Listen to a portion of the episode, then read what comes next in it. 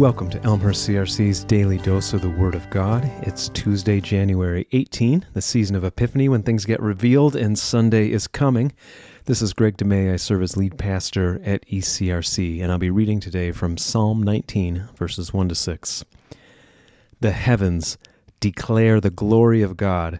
The skies proclaim the work of his hands. Day after day they pour forth speech, and night after night they reveal knowledge. They have no speech, they use no words, no sound is heard from them, and yet their voice goes out into all the earth, their words to the ends of the world. In the heavens, God has pitched a tent for the sun. It is like a bridegroom coming out of his chamber, like a champion rejoicing to run his course. It rises at one end of the heavens and makes its circuit to the other. Nothing is deprived of its warmth.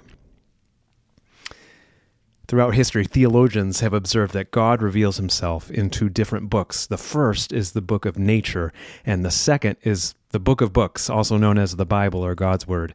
The first half of Psalm nineteen is all about the book of nature.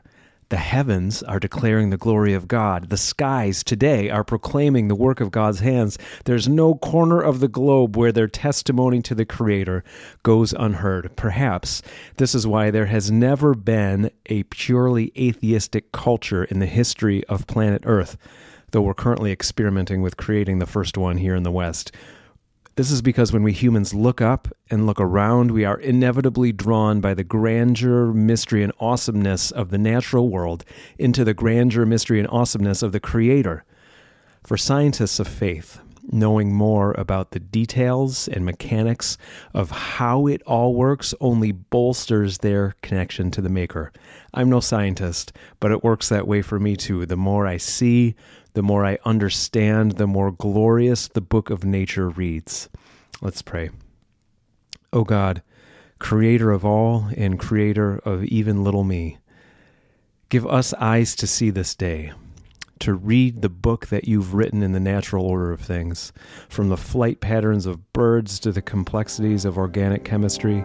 We want to recognize your fingerprints and more greatly worship you. In Jesus' name, amen.